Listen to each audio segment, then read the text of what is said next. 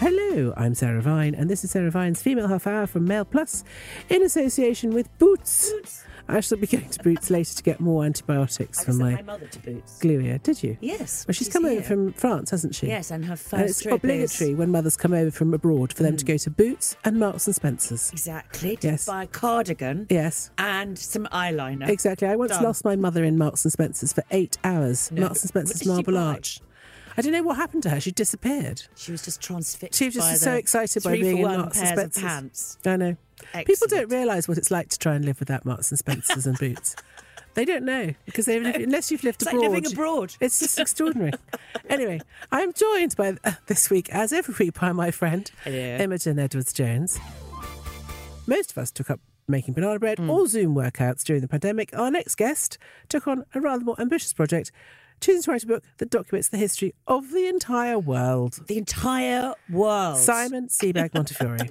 Ambitious oh, yeah. lockdown project. Can we just give him a clap? It's gr- yeah.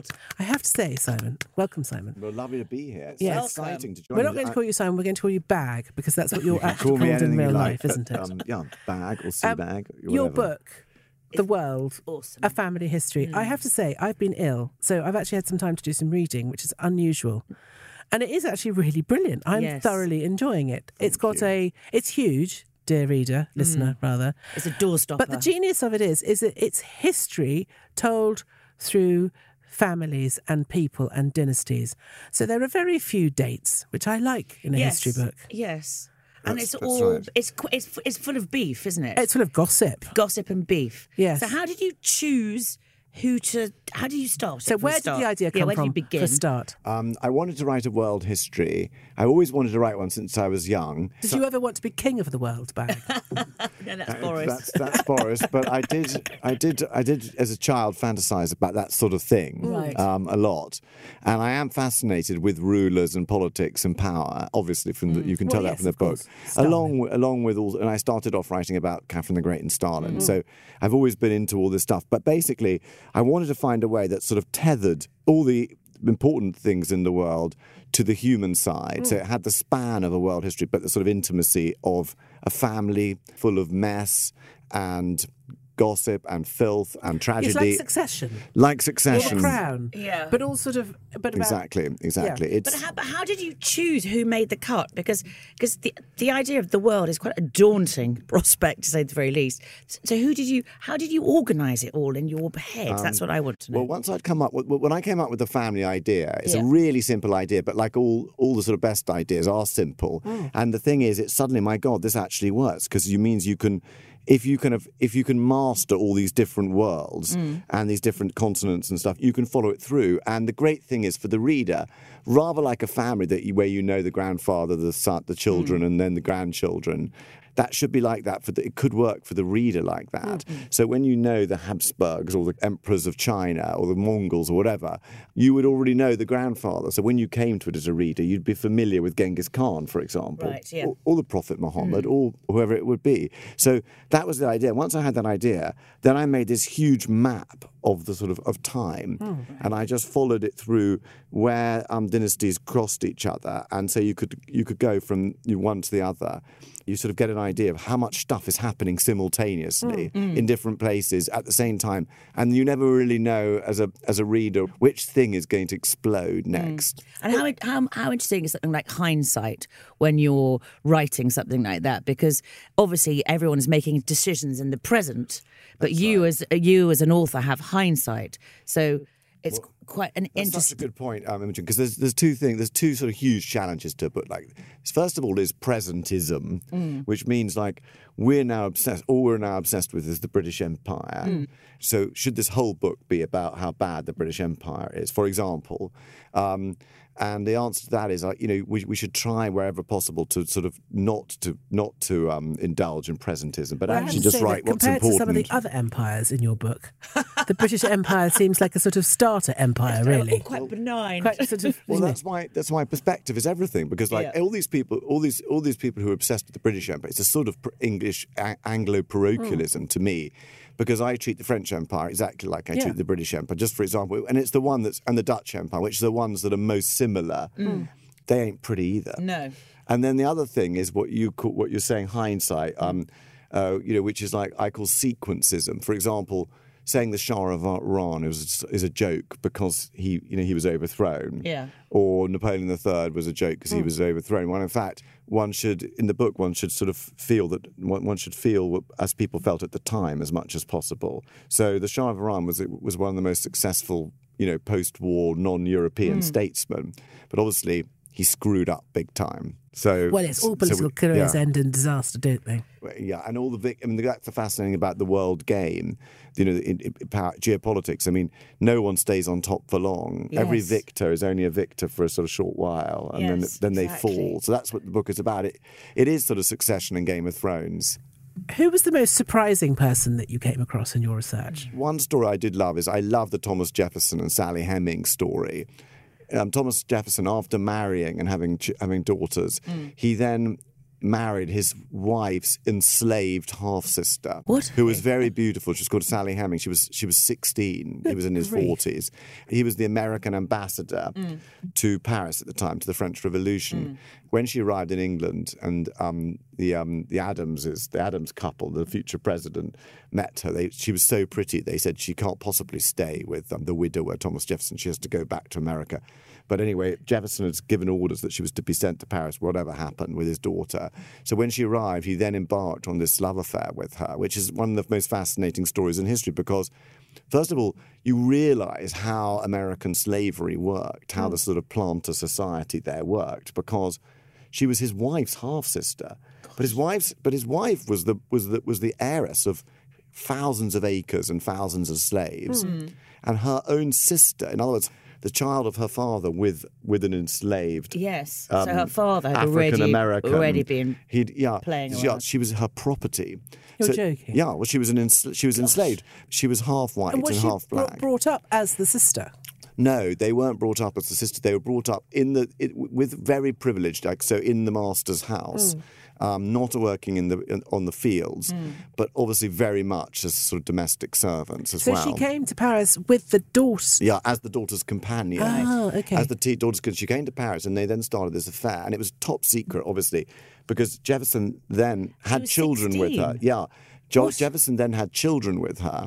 I think four children survived. Wow. And then they went back to America, and of course he became Secretary of State, then President. Mm. And when he was in the presidential election, the secret came out, and there were these stories that started appearing. It was a huge scandal. Yeah. He survived it, and he won two elections, um, Jefferson, mm. um, and became pre- you know two-term president. That's a movie in its own but, well, its own right. Well, I think it? That happens. Today. Yeah. But, but that's a very interesting story. Yeah. Now, of the children, two identified as black and remained in the African American community, and two identify as white, and they're sort of vanished into the white white America. Mm. But I think other fascinating stories are stories like, you know, um, Sorkuk Tani or, or Kossem, these kind of all-powerful female. Yeah. Since this is female, yes, isn't it? There's a lot yeah. of females in, yes. in yeah. your book. Because also uh, the idea that everyone always says if women ruled the world, they would it would be a much better no. place. But apparently the difference between matriarchy and patriarchy in your books yeah.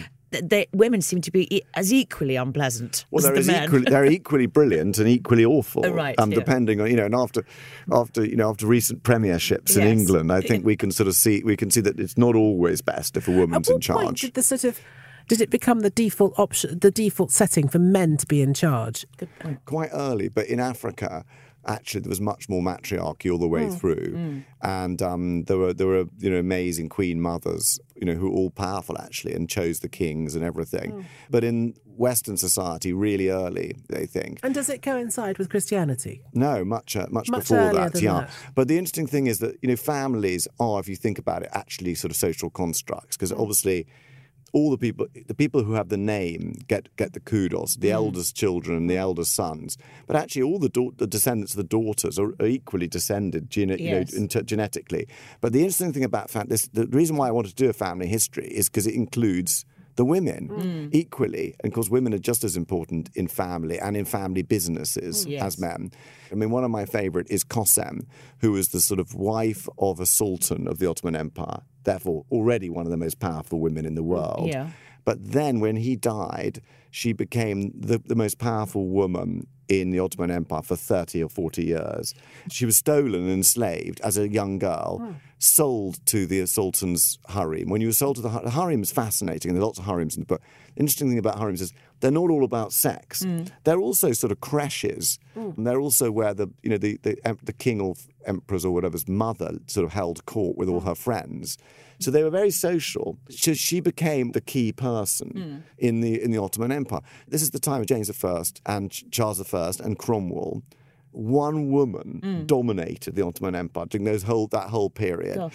She was funny. We have her letters. She was mm. clever. But in the end, she had to kill her own son, which is an occupational uh, hazard of power.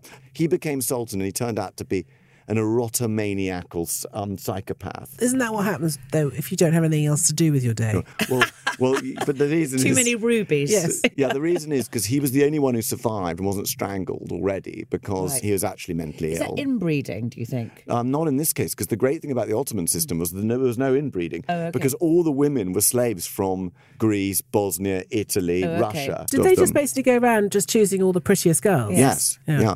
And the, I mean, the most the most famous of the most... One of the most fascinating is Roxolana, right. who was Ukrainian. She was the love of his life of Suleiman the Magnificent. So this is the sort of time of Henry the Eighth. Names as well, yeah. haven't they?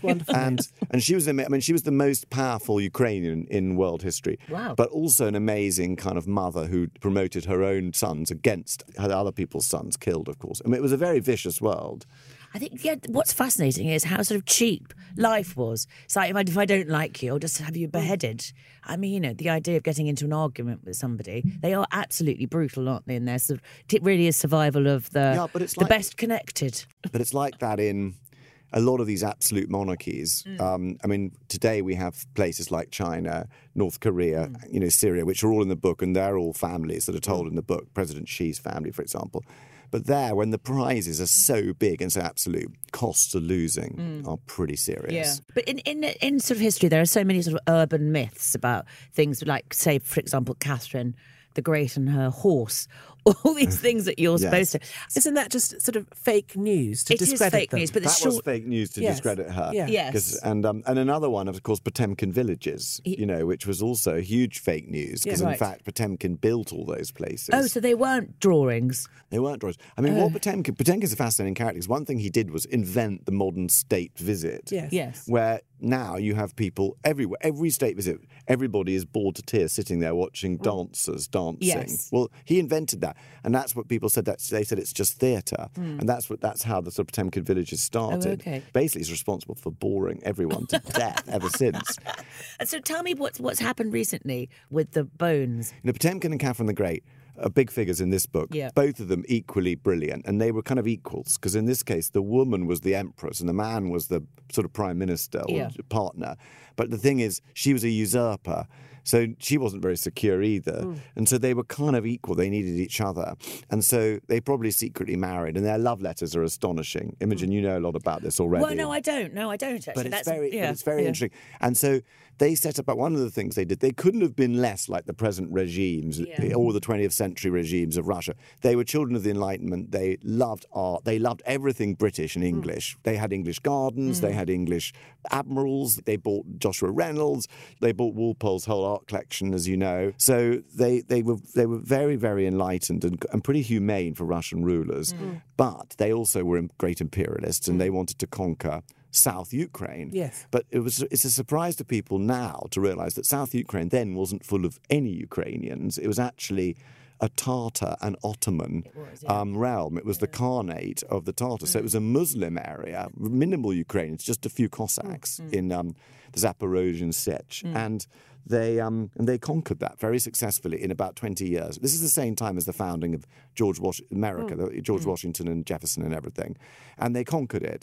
And they filled, they built towns. Potemkin built cities. And he built the cities of Odessa, Mariupol, Kherson, all these That's cities. That's why they're so beautiful, because they're, they're properly old. Well, they were properly designed. Yeah, they? they're very beautiful and cities. They, and, yeah. they, and they filled them with Jews, Poles, Ukrainians, Italians, French mm. settlers. An incredible project. One of the most successful sort of colonizations mm. in history. When he died, and she died after that, they, those areas became more and more Russian.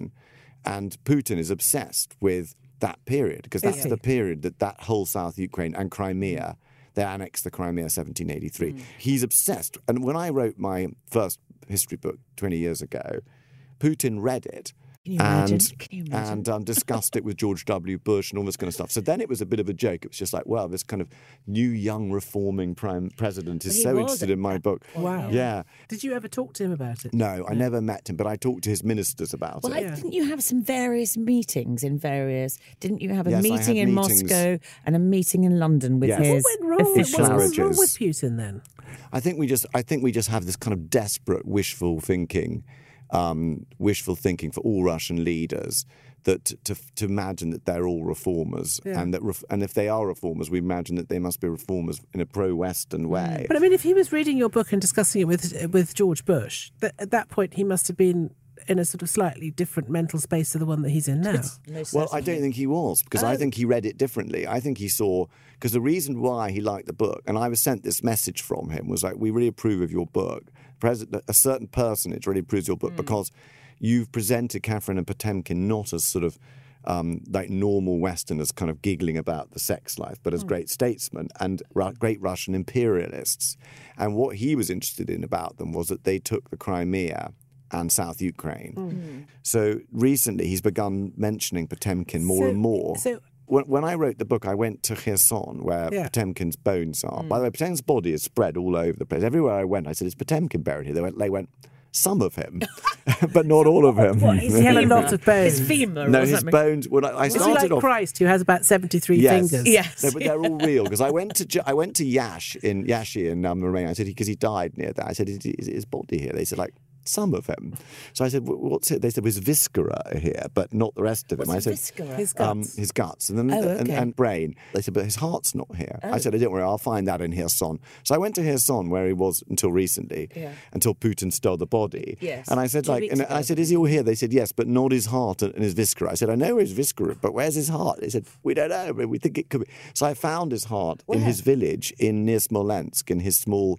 Chichevo, in, in his village church where he was buried, where he came from. Wow. So, so when was this? Um, twenty years ago, when I was Gosh. writing my book, Catherine the Great right. and Potemkin. Pretty amazing. Yes, yes. Yeah. yeah, amazing. So, so, but what happened was last week, Putin stole the body. Mm. He stole Prince Potemkin's body from Kherson, where mm. I saw it, and has taken it to places unknown. Yes. What? I, I, what? Why? Well, I think he's going to give. Um, is he doing I some sort of weird sacrifice? Either well, that or is he going to, he's going to probably entomb it next oh, to Lenin probably, or something, do you think? He's not going to grind it down and drink go- it as he's no, trying to get the strength. No. Possibly. But I think he's going to probably in, build a sort of tomb in Mausoleum, Moscow somewhere and, yeah. and build him because, and, and have all the names of the towns that he conquered and built. Looking after your sexual health just got a lot easier. With Boots Online Doctor, you can get access to test kits and prescription treatments, if appropriate, for a variety of sexual health issues. No need to wait for an appointment, just fill out an online questionnaire today and you can help keep on top of your sexual health from the privacy of your own home. For more information, visit boots.com slash online doctor. Boots, with you for life. T's and C's. Access to treatment is subject to an online consultation with a clinician to assess suitability. Subject to availability, charges apply.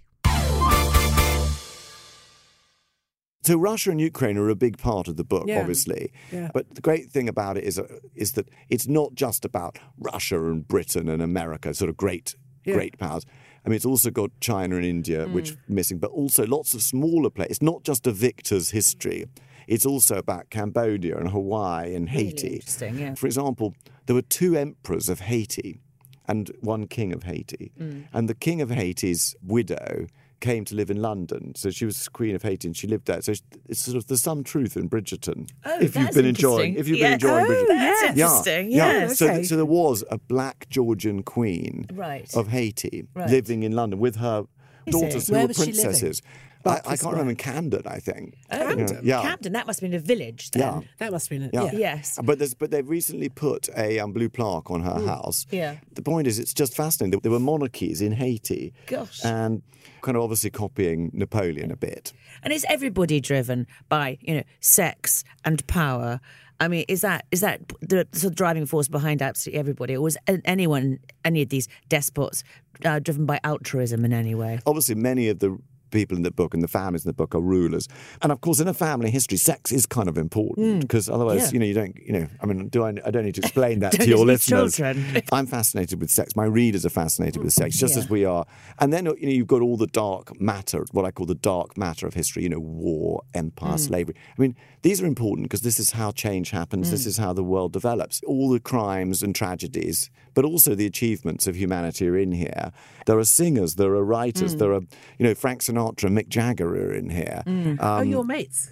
Well, I never knew Frank Sinatra. But Frank Sinatra is especially fascinating and as far as, you know, because... You know, he was one. He was the sort of the first sort of pop singer, sort of popular singer, to be really intertwined with power. Yes, yes you know, he absolutely. was very close to the Kennedys, and the mafia's in the book, of course, because that, that's, that's a real family. That's a real family. La familia. But, but, but there are lots of sort of other people, doctors, artists, and, and lots of historians and, and novelists. Also, not everybody is a sort of you know card-carrying aristocrat. No, there are lots of. No. I'm I'm fascinated by what makes ordinary people become extraordinary. Is it height? Because are they all short? I don't know. Yeah, it's very interesting because I just some are very tall. Some of them just have a lot of courage and yeah. chutzpah. I mean, what is that? It's courage and it's confidence. Yes. A lot of it is confidence, but it's not enough just to be confident, as Liz Truss showed. Mm. It's you know because confidence on its own is completely useless. Yeah. And then there's charisma. One of the things that I sort of plot in the book is what I call en- encompassing charisma, where mm. somebody starts off sort of seeking power in a small mm. way, and more and more people identify with them and join a coalition, mm. you know, as Reagan and Blair yeah. and Thatcher did in politics. Mm. And Clinton, Bor- I mean, he, and he's Boris the most, Johnson, to yeah, a certain extent. Yes. You know, when he won that election, he showed encompassing... Charisma, charisma call, is just sex, really, isn't it? Well, Bill Clinton yeah. was famously incredibly charismatic. Did you, did you yeah. ever meet yes, him? Yes, I did. Yeah, yeah, I did meet him. I, and one of the things in the book is I've met, in the last twenty years or thirty years, I've met some of the people. Yeah. And I haven't put all of them in, obviously, because some of them are just sort of short-lived English prime ministers. Mm. One, Gorbachev? I never met Gorbachev. Yeah. I met Berezovsky. Yes. I remember him telling me, um, what he, one of the things which I quote him in the book saying is like, we, we, we're going to be like, we oligarchs are going to be like the new Medici. We're going yeah. we're going to found dynasties. And it's like, well, that didn't last no, long. It did not. You know. um, it did not. I remember meeting somebody actually at your house, and I was asking him about another Russian oligarch who I knew. And, and he paused and he said, is he still alive? Yeah. That, that says it all. Crikey. I mean, there, there, are, there, the stakes are very high in this book. Yes, yeah. That's the thing. You've got to, yeah. t- you've got to risk a lot, haven't you? To you've get got to a risk lot. a lot, and you've got to have courage. I mean, one of the things that goes it also plays into the sort of family idea is that you know many of the men. It's about relationships with mothers, and mm. mothers are really oh, powerful. Mm. And when you look at Hitler and Stalin, of course, are in the mm. book. And when you look um, at them, you know, it, it it used to be traditional to say, like, oh, they were all beaten by their fathers. That's mm. why they were so... But actually, everyone was beaten by their fathers in, in those days. Sense, yes. And it means nothing. And mm. everyone had drunk... Everyone's fathers drank, because everyone drank. Of course. So, but what I think is much more important is the mother relationship. And when you look at Hitler, again, everyone was trying to say, oh, he had such a terrible childhood. Actually, when you look at it, he didn't. He, he, people were much too kind to him in his yes. childhood. He, he he gained his massive confidence because well, his that, mother completely ind- spoiled well, like him. Putin, Putin is the same. Putin, yes. Putin was spoiled, rotten by yeah. his mother yeah. because she, he had two elder siblings. And they died. Brothers who died. Yeah. So he's the youngest of three boys. Mm. And she homeschooled him. That's right. Uh, until he was about nine or something. And then when he went into the school system, he was completely shocked mm. that, that he wasn't the sort of god I that he thought he was. Being horrible to my son, so that I don't real psychopath. Otherwise, he could be horribly successful if you if you were too nice to him. But it's it's very important. But I but I, I want to stress that even though there are terrible things in this book, and it's filled with monstrous people, mm. they're also filled with wonderful. You know, Michelangelo and um, Bernini and the Dumas. I mean, Alexander Dumas and his mm. family and all these sort of... And, and so Balzac and many fascinating How do you do people. This, Sebag? I mean, the, I mean, was was your office just like awash with yellow post-it notes? Were you like some yes. sort of I've, Rain Man I've, I've going entirely in, mad? Sitting I, well, he does go completely mad. I've yeah. walked into your house when... I've walked into Sebag's house when he's been writing and he's usually just listening to the Rolling Stones at ear-splitting levels. Or Bowie. Or Bowie. Or yeah. yeah. Gosh, so How you, have you done right with noise. I, I just have to because I'm desperate to find energy. Right. And I mean, it was so hard to do this book. I have to say, all I find, all, I think all books are hard. Even and I write mm. fiction as well mm. as you do. Yeah. And, and you wrote nonfiction as well. Yeah. I'm Imogen. But I mean, the thing is, it's incredibly hard to write any book, mm. and yet alone boring. a good book. It's boring as hell. But but this fair. book has literally almost killed me because I mean, I've written books with. I wrote a history of Jer Jerusalem, which covered thousands of years. Yeah. And that's what led to this in a way. Um, and then the Romanovs. So I have done sort of long histories before, mm. but this was definitely the hardest thing. I mean, it did almost kill me. And there were times when I was in despair. You got really thin as well, I seem to remember. I did get thin. Really thin. Yeah. It was like it was sucking you from the inside. Well, also, well, also because I was exercising so much during lockdown. To try and get to, your... Le just to try and get energy and just to sort of, you know, mm. but I but I woke up earlier and earlier in the morning like a, like someone in love, mm. heartbroken person. Mm. And I woke up at sort of... By the end, I was waking up at five in the morning or four in the morning and starting to write. Um, the difficult thing was selecting, obviously. I, I didn't want just want to write another book that's just about Henry the Eighth. I wanted it to feel like a really global book, and it does. Mm. I wanted it also to be filled with stuff that people didn't know, but also fun to read. Mm. And that's the now, this hardest is the thing. thing. Is it, it, is, it is it's really fun. fun to read. I mean, it's quite naughty in places. Mm. There are some very rude chapter titles, which I don't think I can say. Well, you can say one of them. One of them's got the word penis in it. Yes. And, and that's about Princess Pr Princess Walada, daughter of a caliph of, um, of Andalusia, Spain. It's filled with amazing women.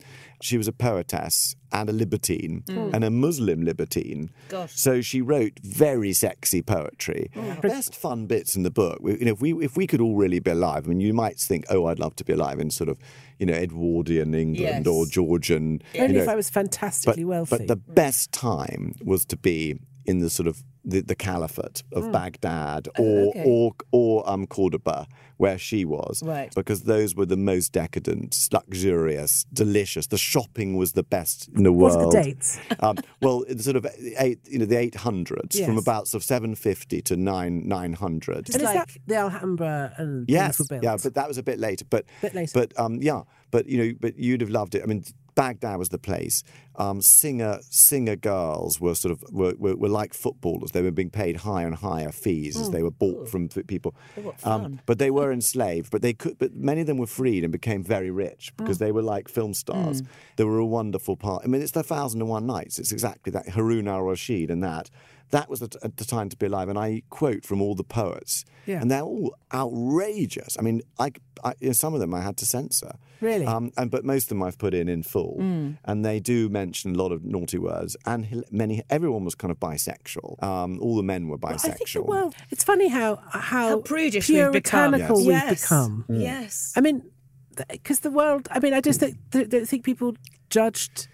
People didn't see sex as a sin necessarily. Well, did but they? you see that. I mean, you see that at the moment. That everyone's become incredibly sensitive in the last ten years, yes. especially, and incredibly moralistic. And it's literally like Puritanism. Mm. It's like people have come incredibly prudish. Like oftentimes you see people being denounced for things, and actually what they've done is make jokes mm. about things. Yeah. During, I mean, often you know you often see kind of poor lecturers. Um, university professors denounced by their students, and when you read what they've done, they haven't. They, they've just made jokes. Yes. They were joking about things, about yeah, yeah. sex or history yeah. or something, and it's like what? So, do you, so do you think the sort of Puritanism, Puritanism of the of the American, the idea that, that that is now going to become the predominant culture? Well, America's always been really powerful, mm. um, and we we but in it England... it makes no sense, because if you look at American culture, it's pornographic. Yeah, well, it's a mixture. So there's this whole sort of bizarre sort of dichotomy where, on the one hand, you've got sort of Cardi B, yes. you know, basically fellating somebody on stage. Yeah. And, and then you've got people who, you know, won't talk about anything. It's, you know, you mm. can't say anything. You can't make a joke. Well, no, but also, you know, if you if you're you know, sex automatically means yeah. that you if you have a babe, if you're pregnant, you're not allowed. You know, no, it's, it's like this. Yeah. But that's what. But that's the, the. That's partly the effect of America itself, the nature of America. I mean, you often forget because we because we knew the East and West Coast so well mm. for so long. When you study America, and I tell it in the, in the book, actually it's a conquest settler country. Yeah. It's a conquest state. And a conquest state is a state that literally was conquered by men with guns and swords. Mm. It was much slower than everyone realised. I mean, yeah. It really ended only in the eighteen nineties and mm. eighteen eighties when they massacred and put down the last of the Native Americans. Mm. They only won because of massive migration, massive. They, you know, it was only when the steamship enabled millions and millions, I think something like sort of thirteen million people mm. in sort of a very short time. From, mainly from places like Ireland. From or Germany, Germany, Ireland. I mean, yeah. the Trumps, the, we, one of the families that we follow is the Trump family no. from Bavaria. And we start following the Trumps in eighteen in the early eighteen nineties and we because we, we cover Bavaria. Yeah. And we follow them across. And, of course, his grandfather... How did you research all of that, then? Well, the, you know, because what it is is like the way, it's, the way I did it was so, so much of history is in kind of very firmly boundaried yes. sections. Yeah. People are reading biographies of Trump without thinking about what was what was nineteenth century Bavaria like. Yes. So I'm putting the two together, gosh, gosh. and that's what I've done in the like book. Giant jigsaw and it's puzzle. just basically it's just massive reading, and I just can't wait to sort of start reading normally now mm. for pleasure. Yeah. And reading Do you think fiction. America is. I, I mean, I my view is that America is just too big to to govern. Yeah. I mean, I just think it's it's just. You know, we're just watching the midterms now, obviously. Yes. But I just, there's just never going to be any consensus in America. Well, maybe it's, maybe, maybe, I think what you're, you're putting your finger on what's really interesting about this, and that is that, you know, we, on a wider, on a wider basis, you know, everyone thought that the internet, which of course is one of the most biggest life-changing mm. things to happen and is, and is done, covered in detail in the book. Mm. But we all thought that it would kind of unite the world or open it more. And in mm. fact, it's done exactly the opposite. Yeah. It's divided everyone much more into um, their sections. Yeah. And, their echo and, and their echo chambers mm. and all that.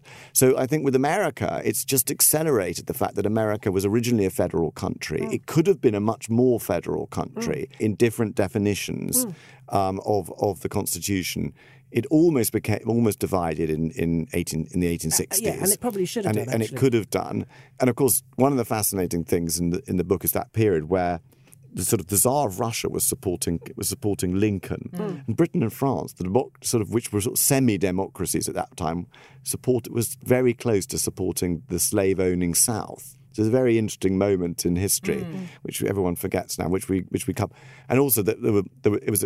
I mean, the ruler of America then was. I mean, the ruler of, of France then was Napoleon the Third, and France was the most debauched Babylon mm. of um, a word that I know you know yes, well, exactly. because all your books, are, all exactly. your books, your series. But you should do one on uh, the real, oh, ba- the, the real, real Paris Babylon, Babylon which yes. all the courtesans, and that was really when stars. You know, I mean, fame was you know, in a modern way. Mm. Um, was was re- really invented because they were the first people. They had sort of photos of themselves were mm. being sold.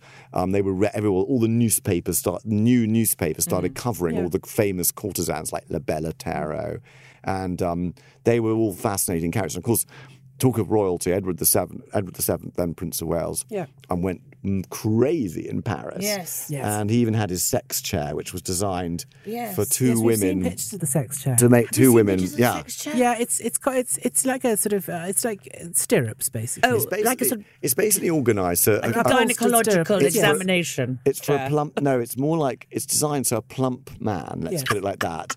A generously proportioned, um, a generously proportioned member of a member of the House of Saxe-Coburg no. could could be pleasured without having to move in any way that oh. might might break a sweat, or exactly, or burn a calorie, or burn a calorie. There's absolutely no intention of that. So that's a wonderful period yeah. and a fascinating period. But but I think but it ends, of course, with looking into the future. And one of the things is how to cope with the internet. Mm. One of the things is how to what's going to happen with nuclear weapons. One of the, there's a lot to talk about. Do you but have you, any answers? No, no answers, but predictions. Mm. But one of them is is a prediction you've just made, which I think is clever, which is like America is going to become a real federal country, yeah. and there are going to be blocks that are that are governed entirely differently yeah. from other blocks. I think so. And people will people have to make decisions like I can't get an abortion in this area. It's already happening, but, isn't it? Yeah. But my company has to be based there because mm. I don't want to pay tax, so mm. I'll I'll put up with that. And then when I if if if, if my girlfriend or my daughter or mm. or I need an abortion, mm. I'll I'll travel to New York, but then I'll go back to where my company's based in Miami, and that's already in Texas, and mm. that's already happening. I mean, I think the differences between states in America are as pronounced as the differences between countries in Europe. I don't think there's yes. any real, you know, the notion that it's yeah. one United States is just, yeah. you know, yeah. absolutely true. And and you know, and then of course, you know, one of the big things is. We've got to learn how to how to control the internet. You know, yeah. the despot. I call them sort of the despots of data. But at the moment, we've got a few men. Mm.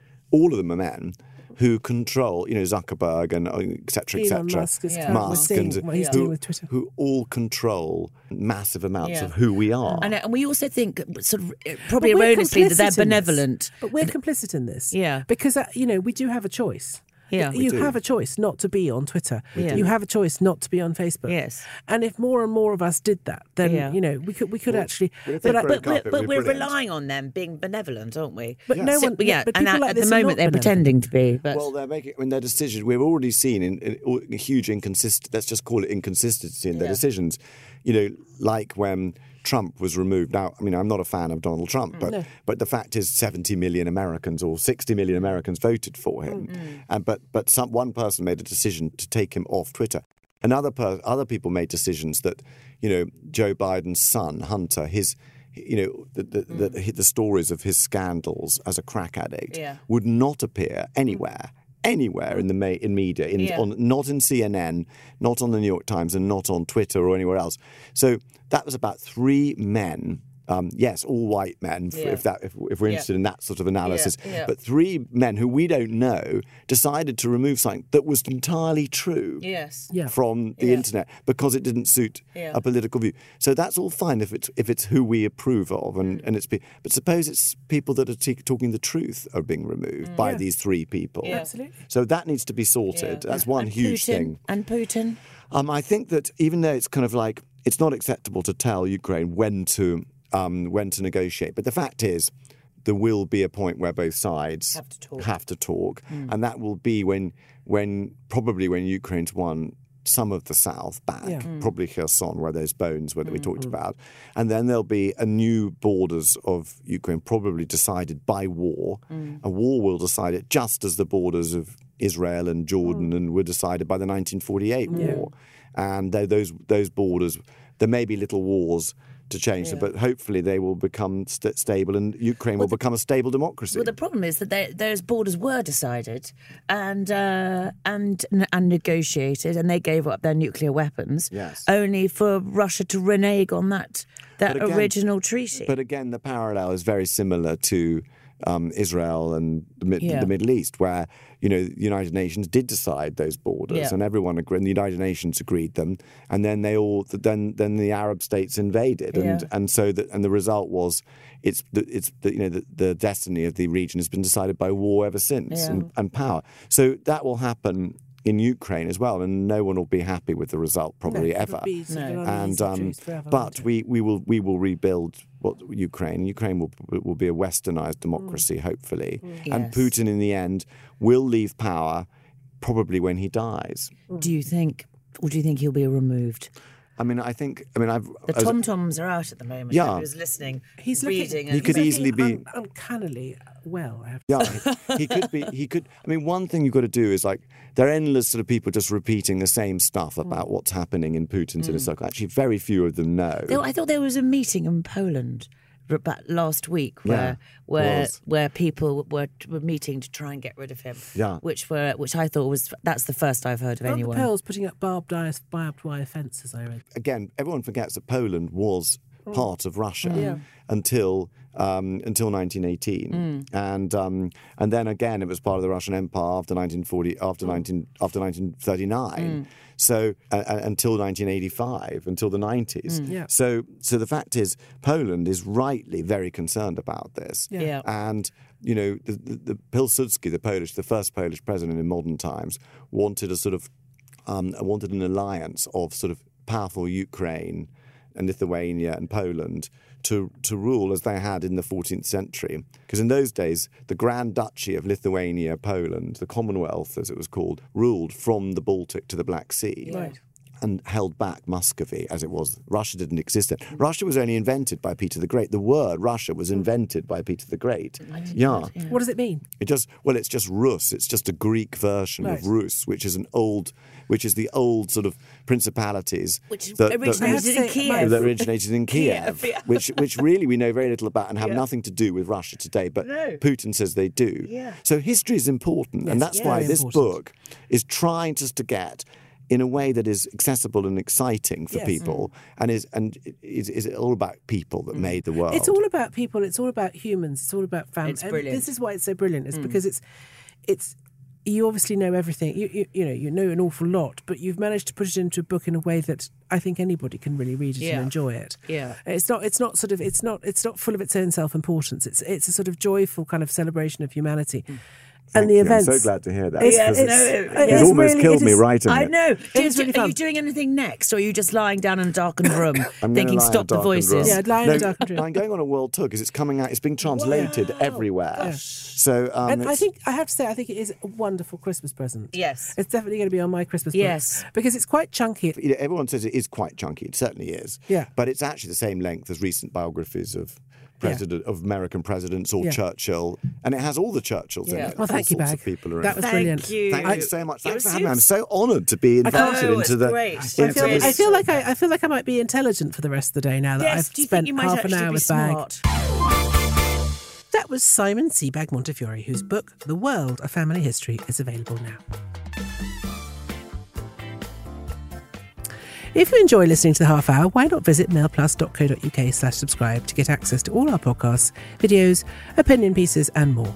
If you want to get in touch, tweet us at Mail Plus, me at Westminster Wag or Imogen at Imogen E J. You have been listening to The Female Half Hour with me, Sarah Vine, and Imogen Edwards-Jones. Thank you for listening.